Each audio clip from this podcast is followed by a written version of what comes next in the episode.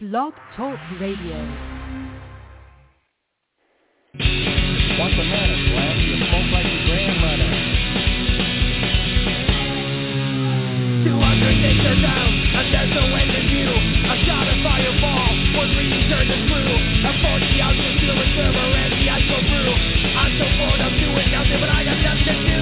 So forwards up the Boilermakers, after out of their anything. The forwards up the Boilermakers, time to knock them back.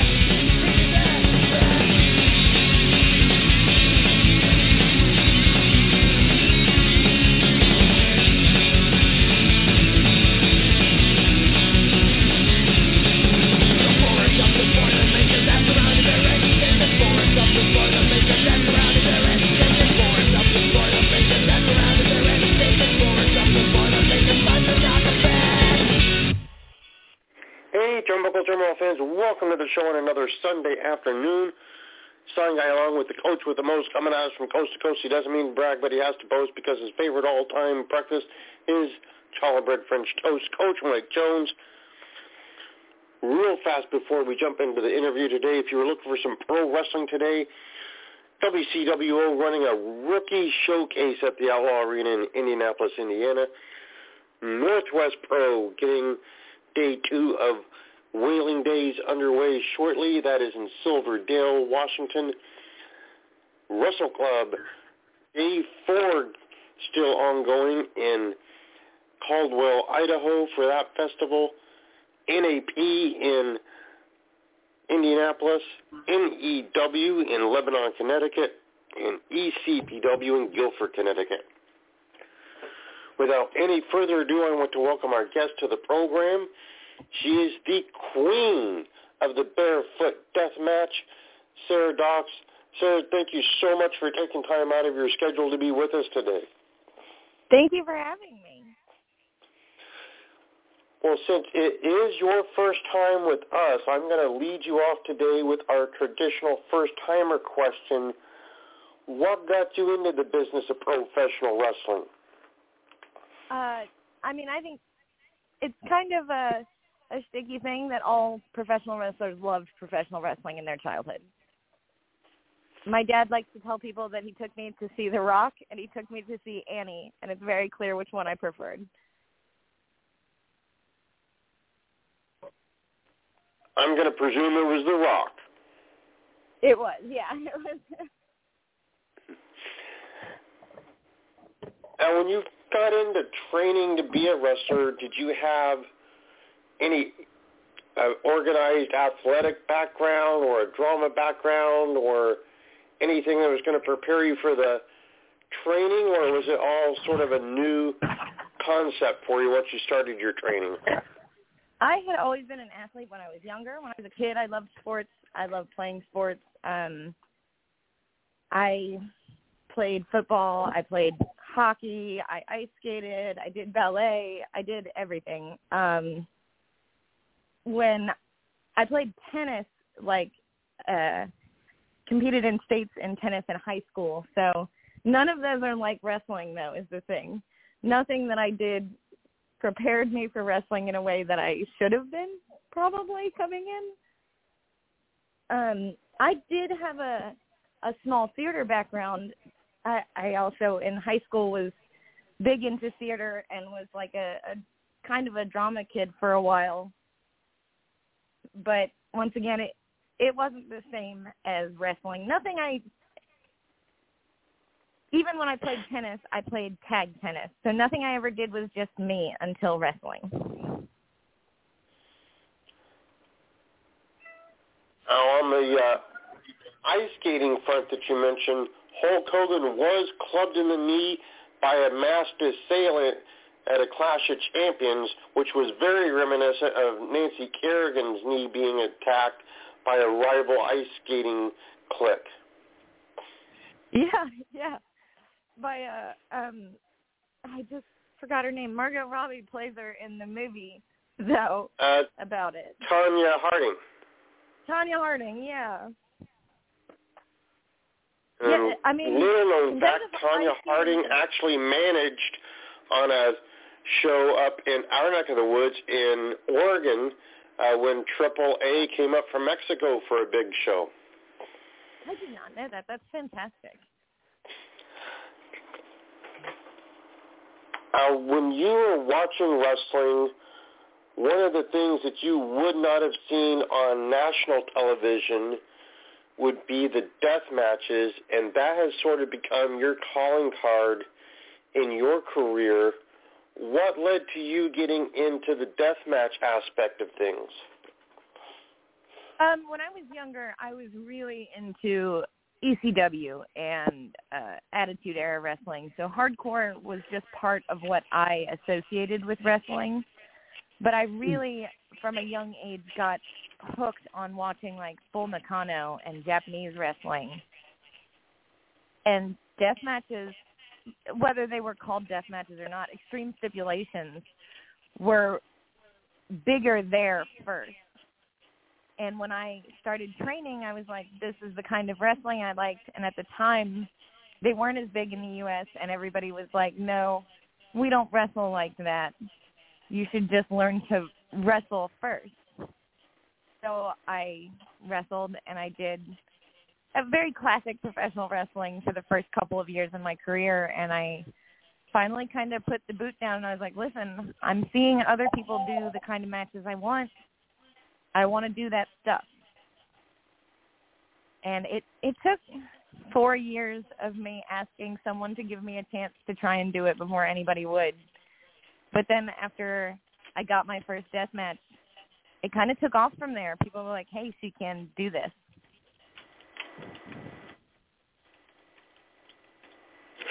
We've seen a lot of female talent excel at death matches in the last few years. You have people like Mickey Knuckles and Randy West and Amazing Maria and so many more that have gotten into that part of wrestling that you would not have seen 10 to 15 years ago because death matches were something that promoters did not see females being able to do, or not seeing it as a draw as what fans would pay to see. The landscape has definitely changed. Do you think that coming into the business when you did benefited you greatly because of the acceptance now of the death match? I do. I think because I didn't have this struggle. Mickey and Randy and, like, Lufisto and those women, they really paved the way. They set a tone saying, like, hey, this is going to happen one way or another. So I might have had to fight to get someone to give me the opportunity, but by the time people were giving me opportunities, like, Queen of the Deathmatch was already established. Women were already doing this other places. I was just struggling to get it where I'm located. They're all, I mean, Randy and Mickey are like two of my favorite people ever because they're just so strong and so, like, so vehemently who they are. There's no denying them when you see them perform. They're the best at what they do. Absolutely. Maria, in the same regard, I tell everyone that Amazing Maria is, like, one of the most overlooked female deathmatch wrestlers there is. Maria's crazy. She's wild. She's fantastic to be around. I would even go so far as to say she is amazing, and as I tell people in locker rooms all over the place whenever I'm there, she is the toughest person in the business. I've seen her wrestle multiple matches the night before she had complete ACL repair surgery. So if I hear her complain on a headache, they get a story on Amazing Maria. Yeah, exactly. Maria and Mickey is the same. I mean, and Randy, they're all the day before they're going in for surgery. Or recently I got to tag with Mickey at Girl Fight, and we're, like, getting ready for the match, and I'm putting on shoes, and I look over at her, and she's like, hey, will you help me for a second? And I was like, yeah, what do you need? And she's like, I need you to hold the gauze in place because she had just had surgery, like, the week before and had to remove glass from her leg and had, like, a hole the size of, like, my hand in her thigh. And she was stellar in the match. It never fazed her. I believe it. Mickey Knuckles hit me the second hardest I've ever been hit in my life. So I 100% believe it. Now, we know being on the independent circuit that I'd say Cameron Starr hit me the hardest, but Mickey Knuckles was a close second. Promoters are known for putting a ring anywhere a ring will fit. As long as they can run a show, they will set up the ring and try to draw a crowd, which leads to some more unusual venues, as we'll say.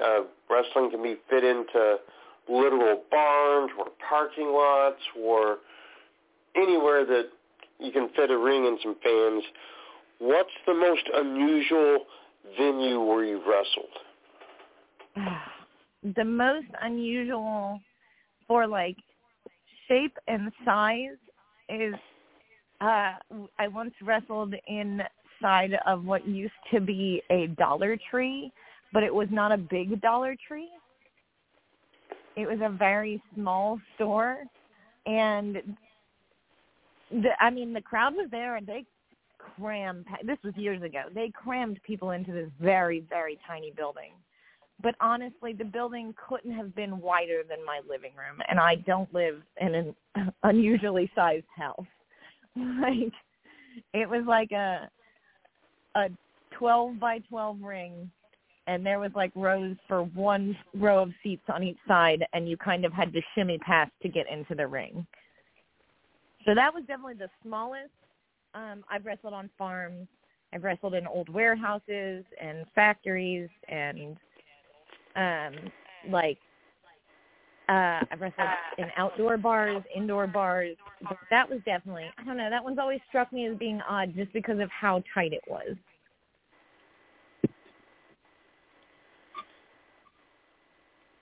Now, this time of year, especially in a lot of the country, we see outdoor shows become commonplace because a lot of fairs and festivals will do paid shows so they can have wrestling as part of their entertainment. There's a lot of shows happening outdoors, and those can pose different problems as far as things that can go wrong than inside of a venue. Do you personally enjoy doing the outdoor shows? I don't mind outdoor shows necessarily. It just depends on where they are. So, like, in the southeast where I am, outdoor shows are super common in the summer, and I personally think it gets way too hot in Tennessee and Alabama to do outdoor shows. When it's farther north, I don't mind at all. But I've wrestled outdoors as late as, like, November and December in Tennessee, and it wasn't unbearable because it still wasn't that cold. My only issue with outdoor shows is when promoters forget porta potties. I don't want to have to go pee in the woods. That would be awkward. Yeah, it's not great when you're, like, trying to get ready and you have to go do it in the woods next to someone else who's also using the bathroom. I'm not into that.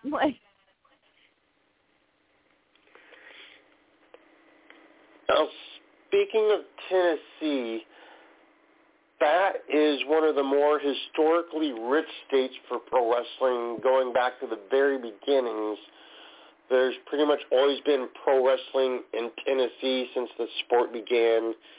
And you can go back to the days of Nick Goulas and then later Jerry Lawler and Jerry Jarrett, Corey Macklin. There's been so many great moments in pro wrestling that came out of Tennessee.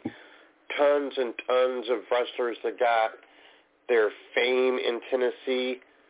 Do you personally ever do any research as far as the history of professional wrestling in your home state? I do. Well, I trained at NWA Smoky Mountain. So I came up in the Cornette territories. Like, I'm very familiar. When I was training, it wasn't optional. Like, we had to know those kinds of things. I've wrestled in the same building as, like, the Unabomber and where those kinds of deals got started.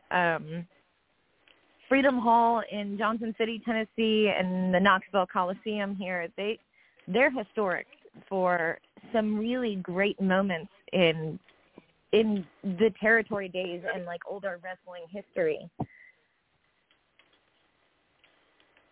I've always kind of made the joke that, like, I was trained at Smoky Mountain, and I was trained very classically, and I didn't start getting to travel and see things until I did death matches, and a lot of them are intergender. So it wasn't until I would, like, make Jim Cornette totally explode out of distaste for everything I was doing out of his territories that I got good.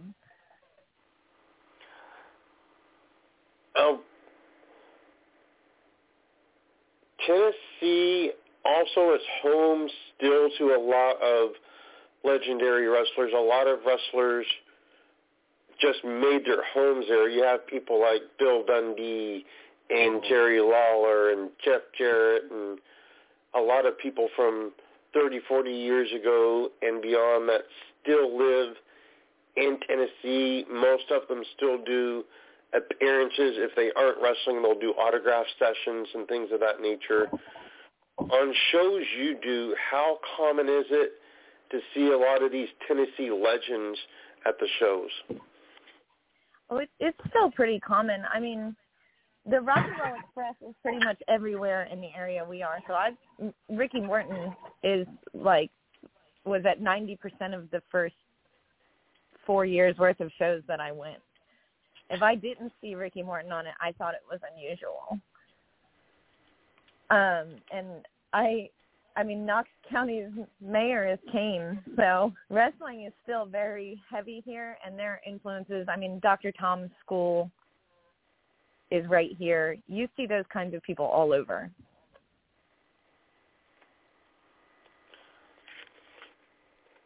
As far as sort of the legendary names, guys that have that national experience go, did you have a couple of go-to people when you had questions or you needed advice or just wanted someone to watch your matches and critique it?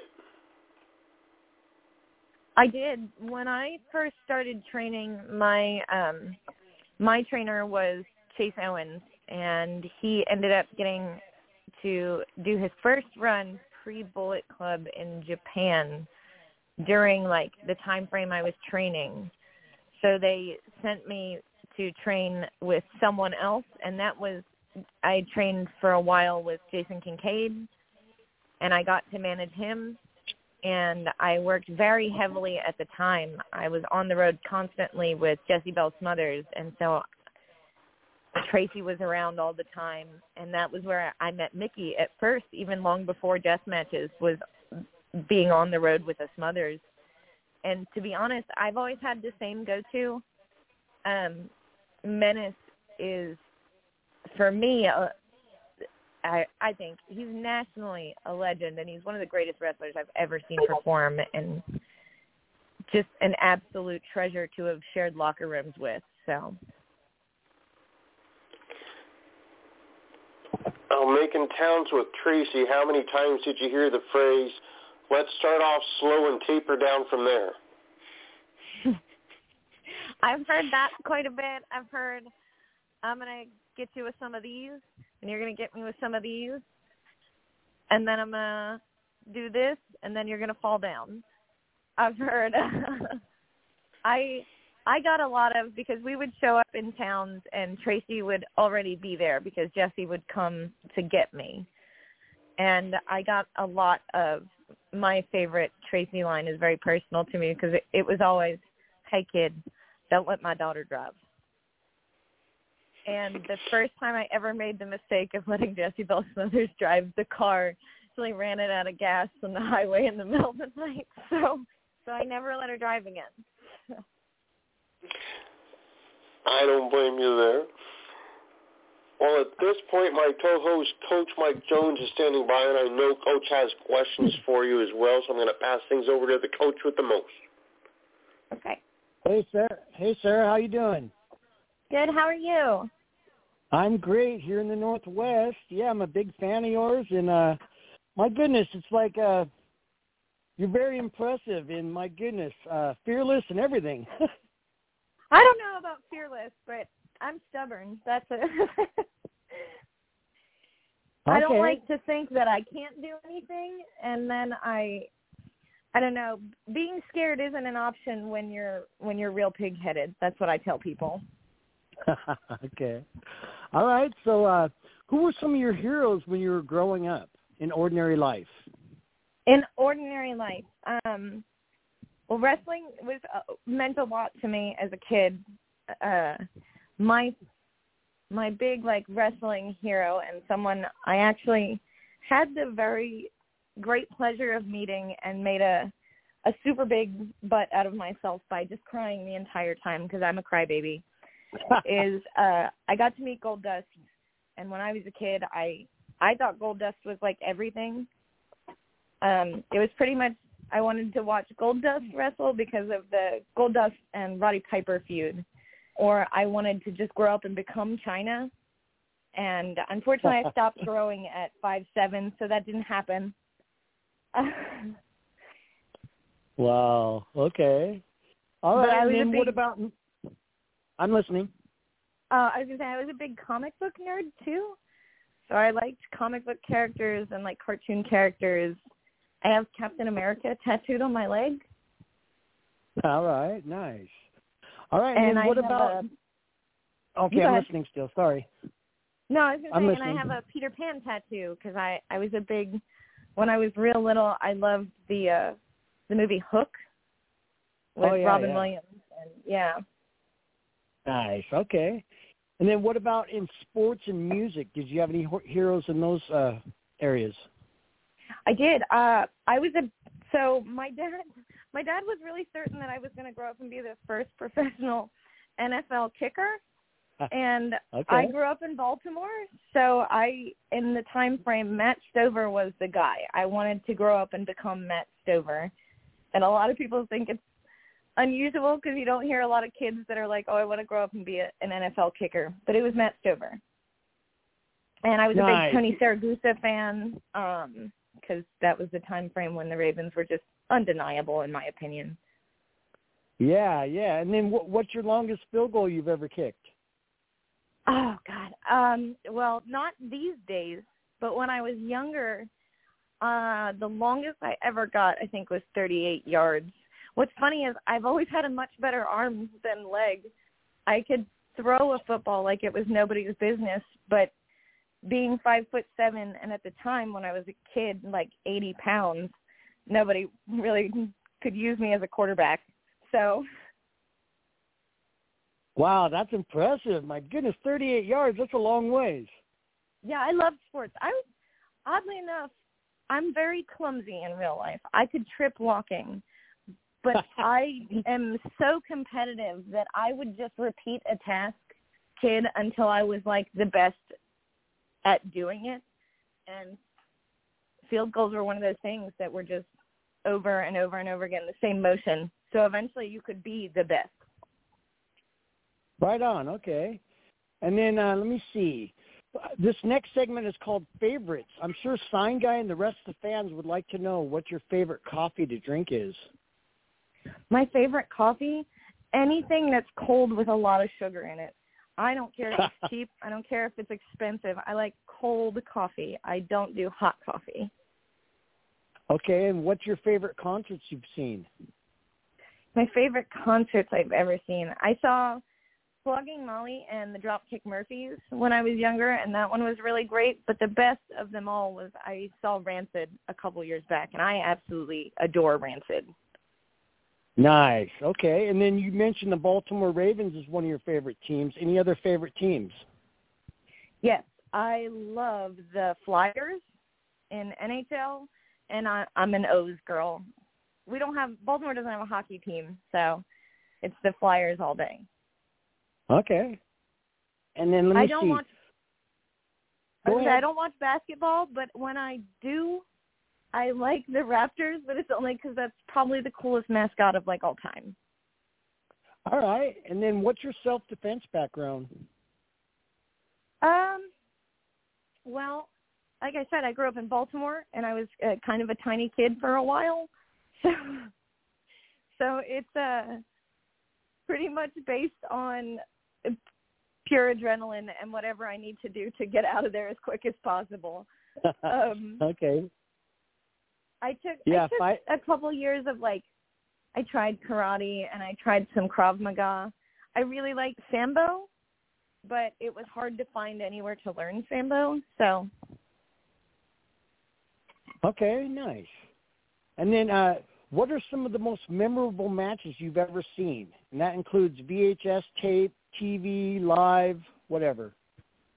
I always will go to my favorite is Goldust and Piper.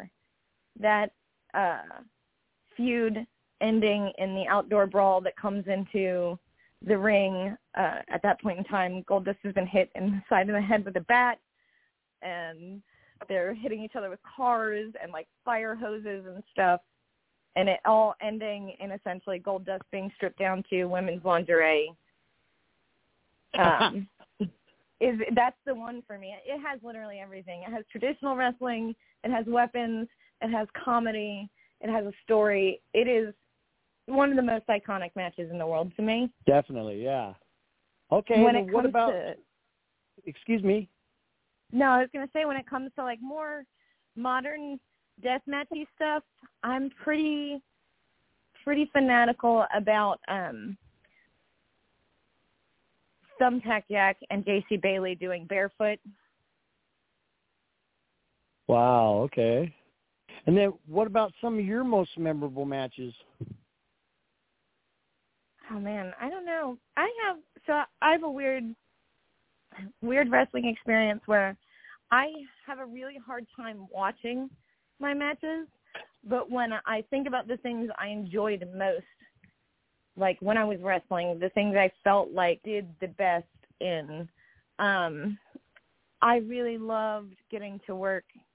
I've always loved working Raven Havoc. I loved working Neil Diamond Cutter. The highlighting match of, like, I got spoiled was me and Mickey Knuckles and Randy West outside doing, like, what I would consider one of my first bigger death matches. The only unfortunate side to that match is I didn't get to finish it.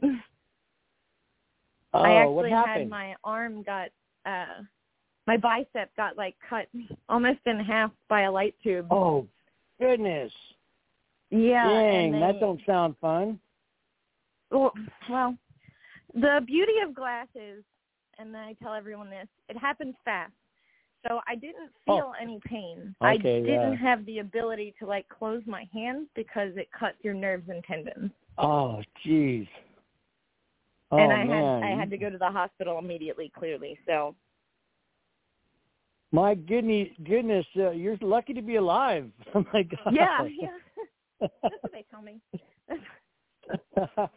And then you mentioned some of your favorite people to work. Who else are some of your favorite people to work? Oh, I actually really like wrestling my husband, Brad Cash, believe it or not.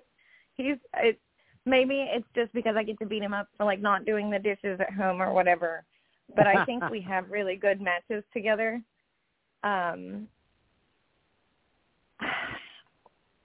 had a great match recently at AWR with Hardway Heater, and I would really like to go back and revisit that, to do that match over again. I really enjoyed working him.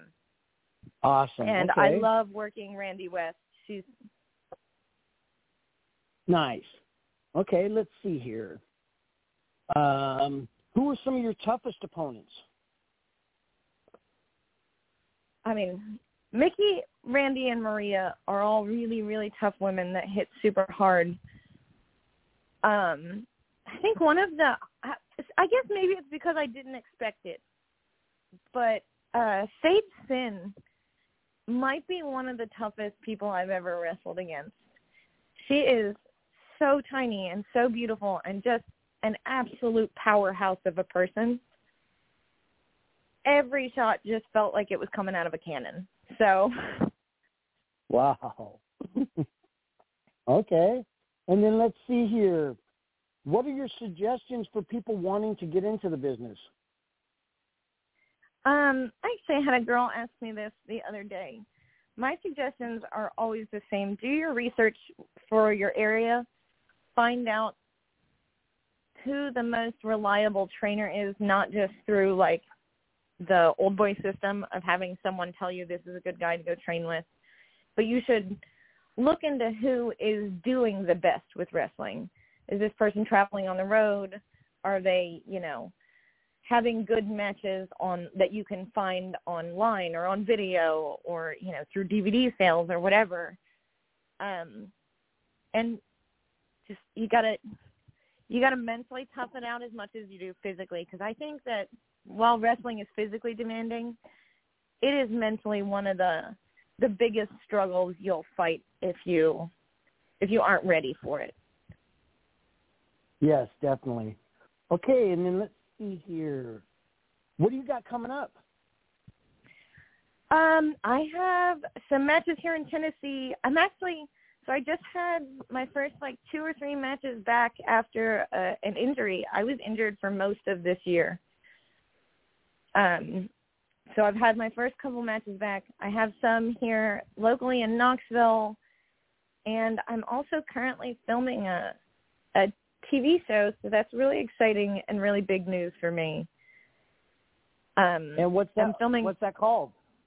It's called 20 by 20 with Sarah Dox. I'm doing a series of interviews where I talk to professional wrestlers who have dealt with cancel culture and different kinds of struggles in it, whether they got canceled or someone canceled, or they just are dealing with the fallout of people around them being canceled, and how it's affected them mentally, how they've dealt with, like, regular life and wrestling mentally. Because I don't think enough wrestlers, I think because we're seen as, like, people who are super strong, no one considers that there's a soft spot on the inside. And a lot of wrestlers don't show when they're hurting or when they're burnt out or, you know. It's tough being a professional bad guy for years, so. Yeah. And then what other different characters have you worked in wrestling as yourself? I've always been Sarah Dox. I have never had to change that. But my physical appearance has changed so much over the years of being Sarah that I've had people that, like, I met, like, 5 or 6 years ago when I would show up places, be like, oh my God, I didn't realize that was you.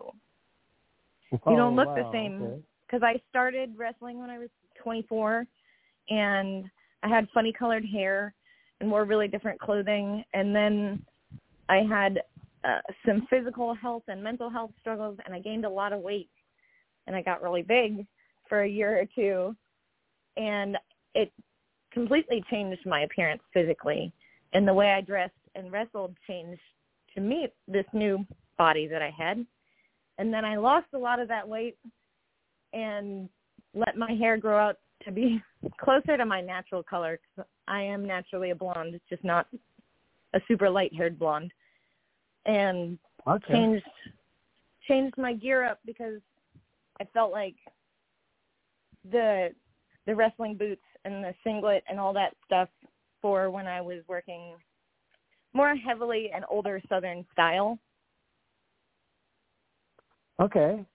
And then who are some of the up-and-comers that you've seen that people should keep an eye on?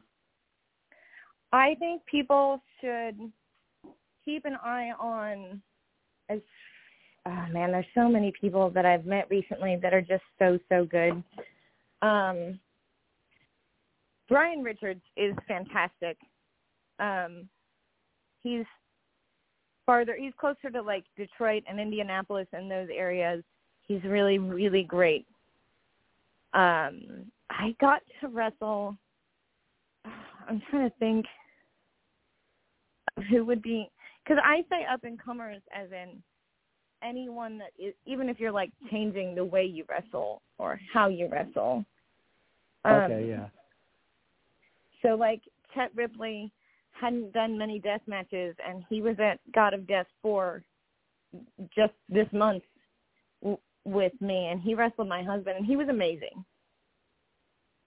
Right on. I know that I watch a lot of Nathan Mowry stuff, and I hope to see more of him. All right, cool. We're gonna have to check him out.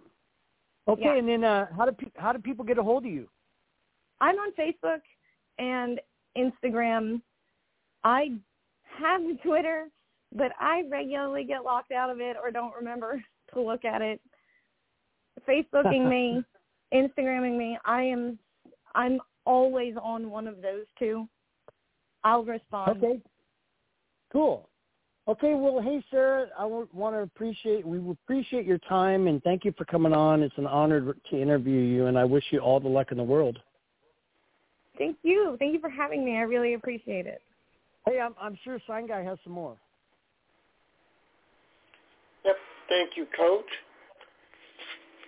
Well, Sarah, we talked about some of the toughest wrestlers that you've wrestled, but we all know, especially in today's environment, hardest chops usually comes into the scenario because wrestling fans love it when there are chops during the matches, and a lot of wrestlers are known for throwing very heavy-handed chops.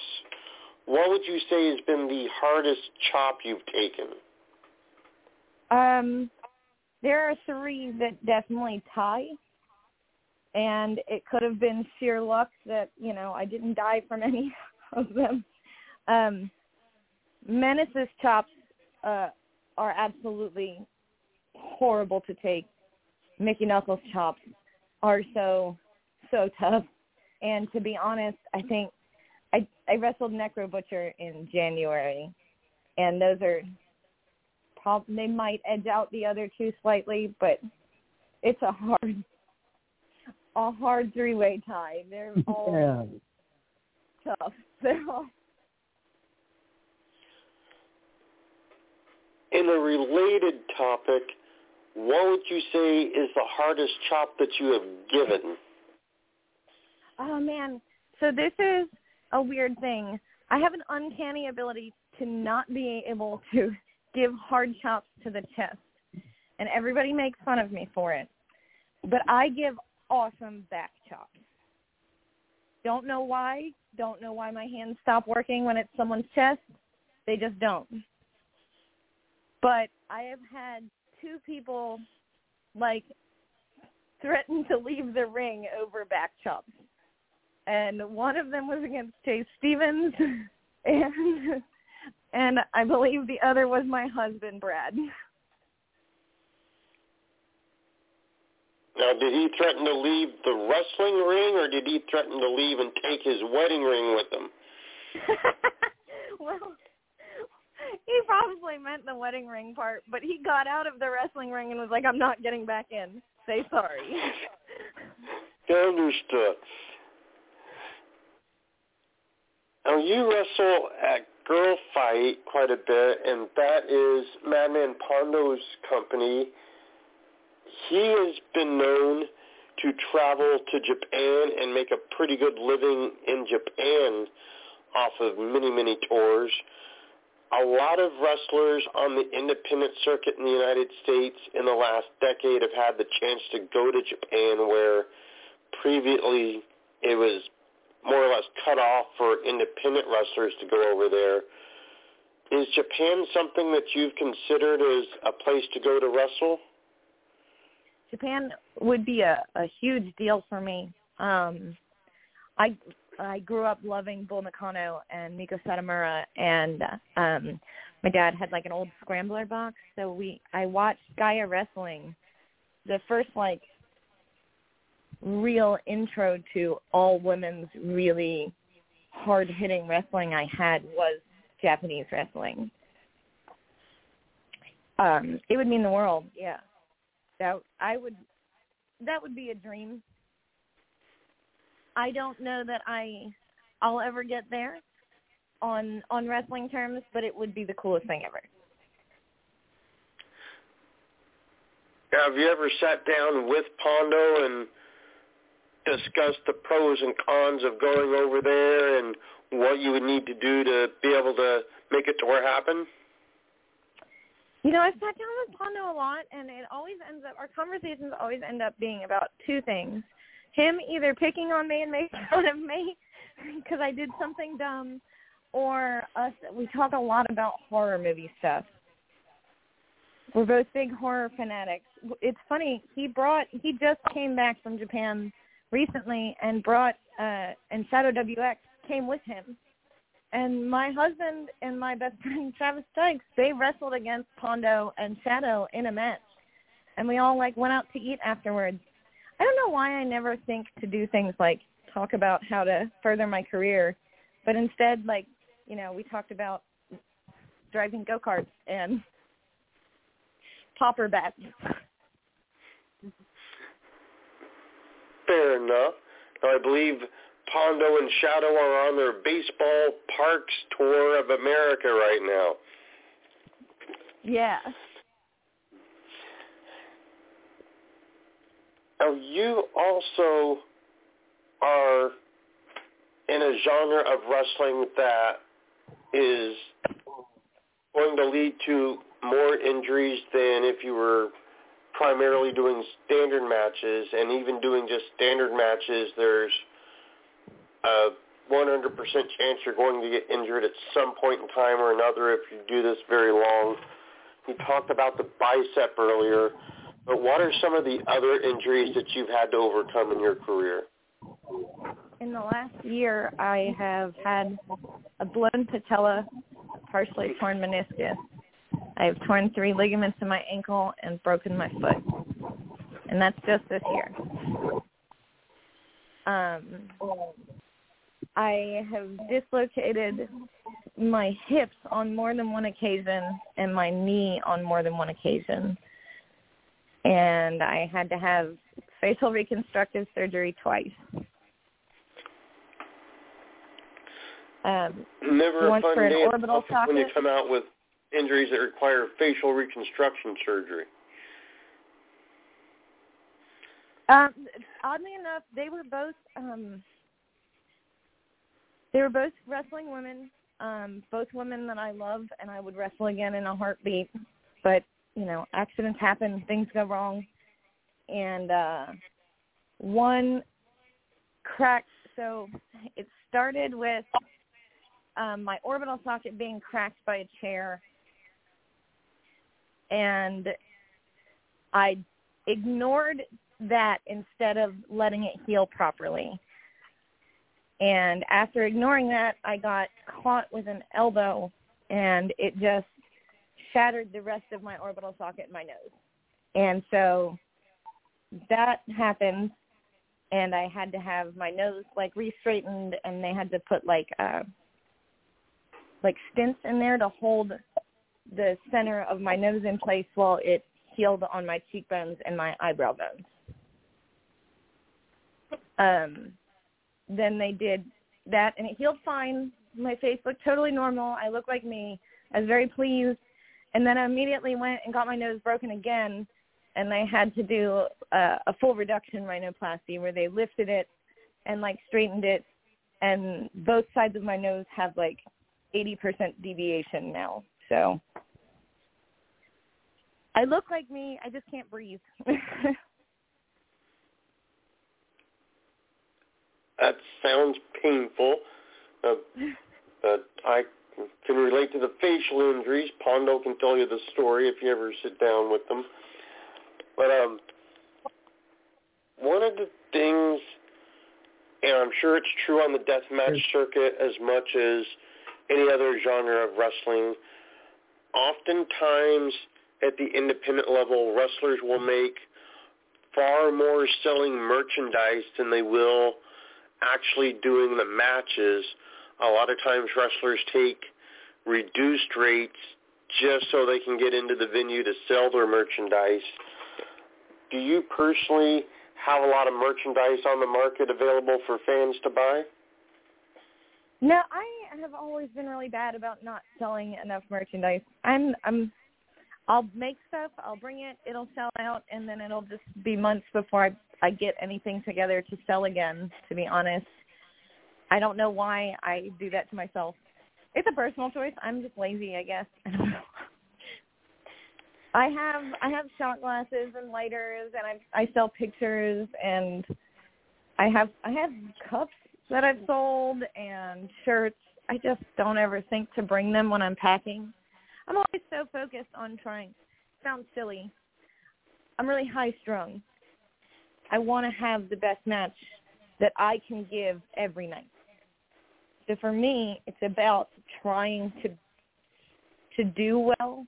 And I get in my own head, and I don't think about selling merch. I'm like, oh, man, what if I really botch this, and I'm awful, and everybody hates me, and nobody wants to talk to me again, so I got to make sure I do really well.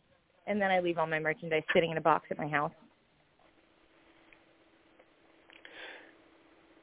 That probably does dip into your sales there. Yeah. Now, as we both know, if a wrestler can slap their logo or name onto anything and get fans to pay a few dollars for it, they will do so. What would you say has been the strangest thing that you've seen wrestlers trying to market to fans? The strangest thing? Oh, man, I don't know. I mean, my husband has literally sold shark teeth that he's used in matches before, so that's pretty weird. I don't think there's any other type of job in the world where you would hit someone with an object covered in shark teeth and then, like, sell the teeth individually that flew off. Well, I guess if you're like a beach tourist salesman, you could sell shark teeth. No. Or a shark dentist, I guess. Yeah, shark. Yeah, the shark dentist. Oh my God, that's what I'm gonna call him. That's funny. I won't even charge your royalties when you make the shark dentist T-shirt for him. Good. Good. Now I need to do it.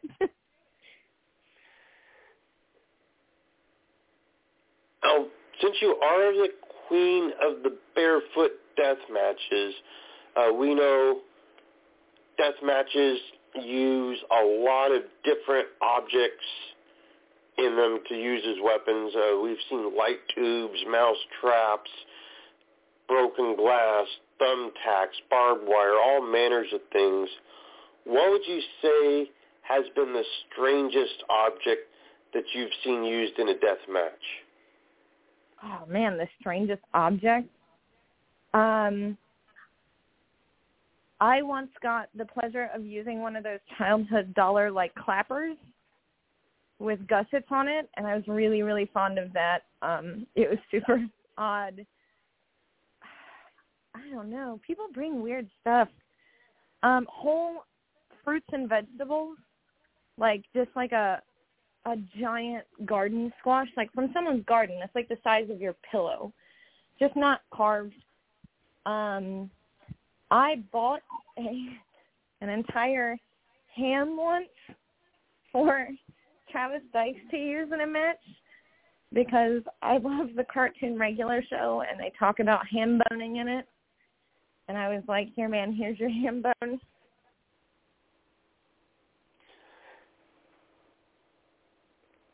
Oh,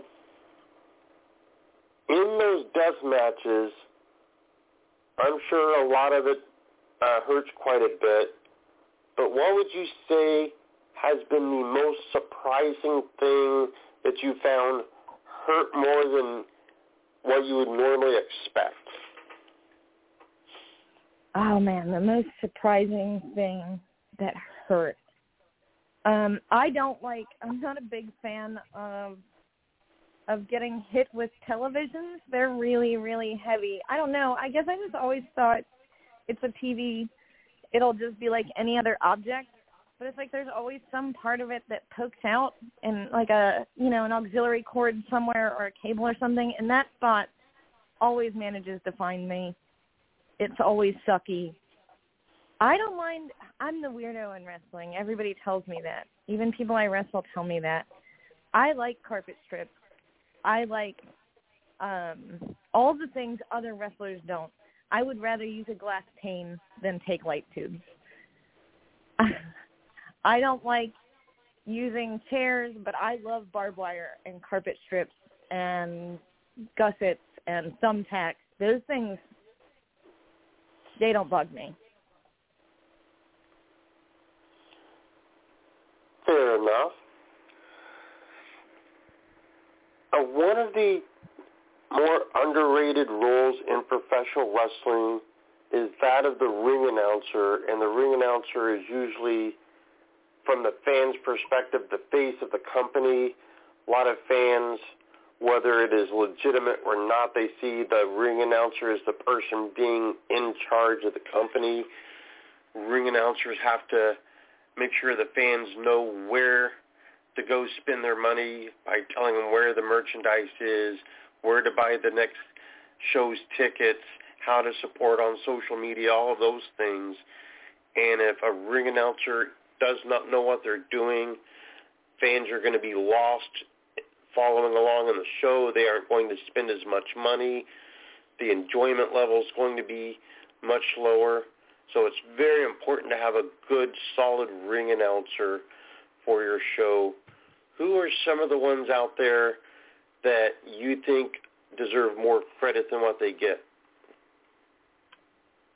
Oh, I think as far as being like a great face for your company, as someone you can trust to like really talk on their feet and give you the best of the best. I've seen him perform when the microphone stops working and keep the crowd able to understand and listen to him, is Nathan Hamilton. I think he's super underused and super underappreciated. And I really, really liked the ring announcer from AWR, Max Hegelson. He was fantastic. He kept everything exactly. I don't have a lot of names to, like, memorize. I just go by Sarah or Sarah with an H or Sarah Dox or the Queen of the Barefoot Deathmatch. So it's all simple. So if you can make it fun and entertaining, then that always catches my eye because most people just kind of like, oh, it's Sarah. So Max Hegelson, Nathan Hamilton, they're stellar announcers. Duly noted. Well, we're down to the last few minutes of the show, and I want to make sure there is ample time for you to say anything you would like to say to the listeners, plug and promote anything and everything you would like, social media, upcoming shows, merchandise, your favorite seafood restaurant, anything in the world you would like. The floor is yours. I just want people to continue watching me at TBW. Keep an eye out on social media. See where I am because I am always open to traveling and going places, even if it's at the last minute sometimes.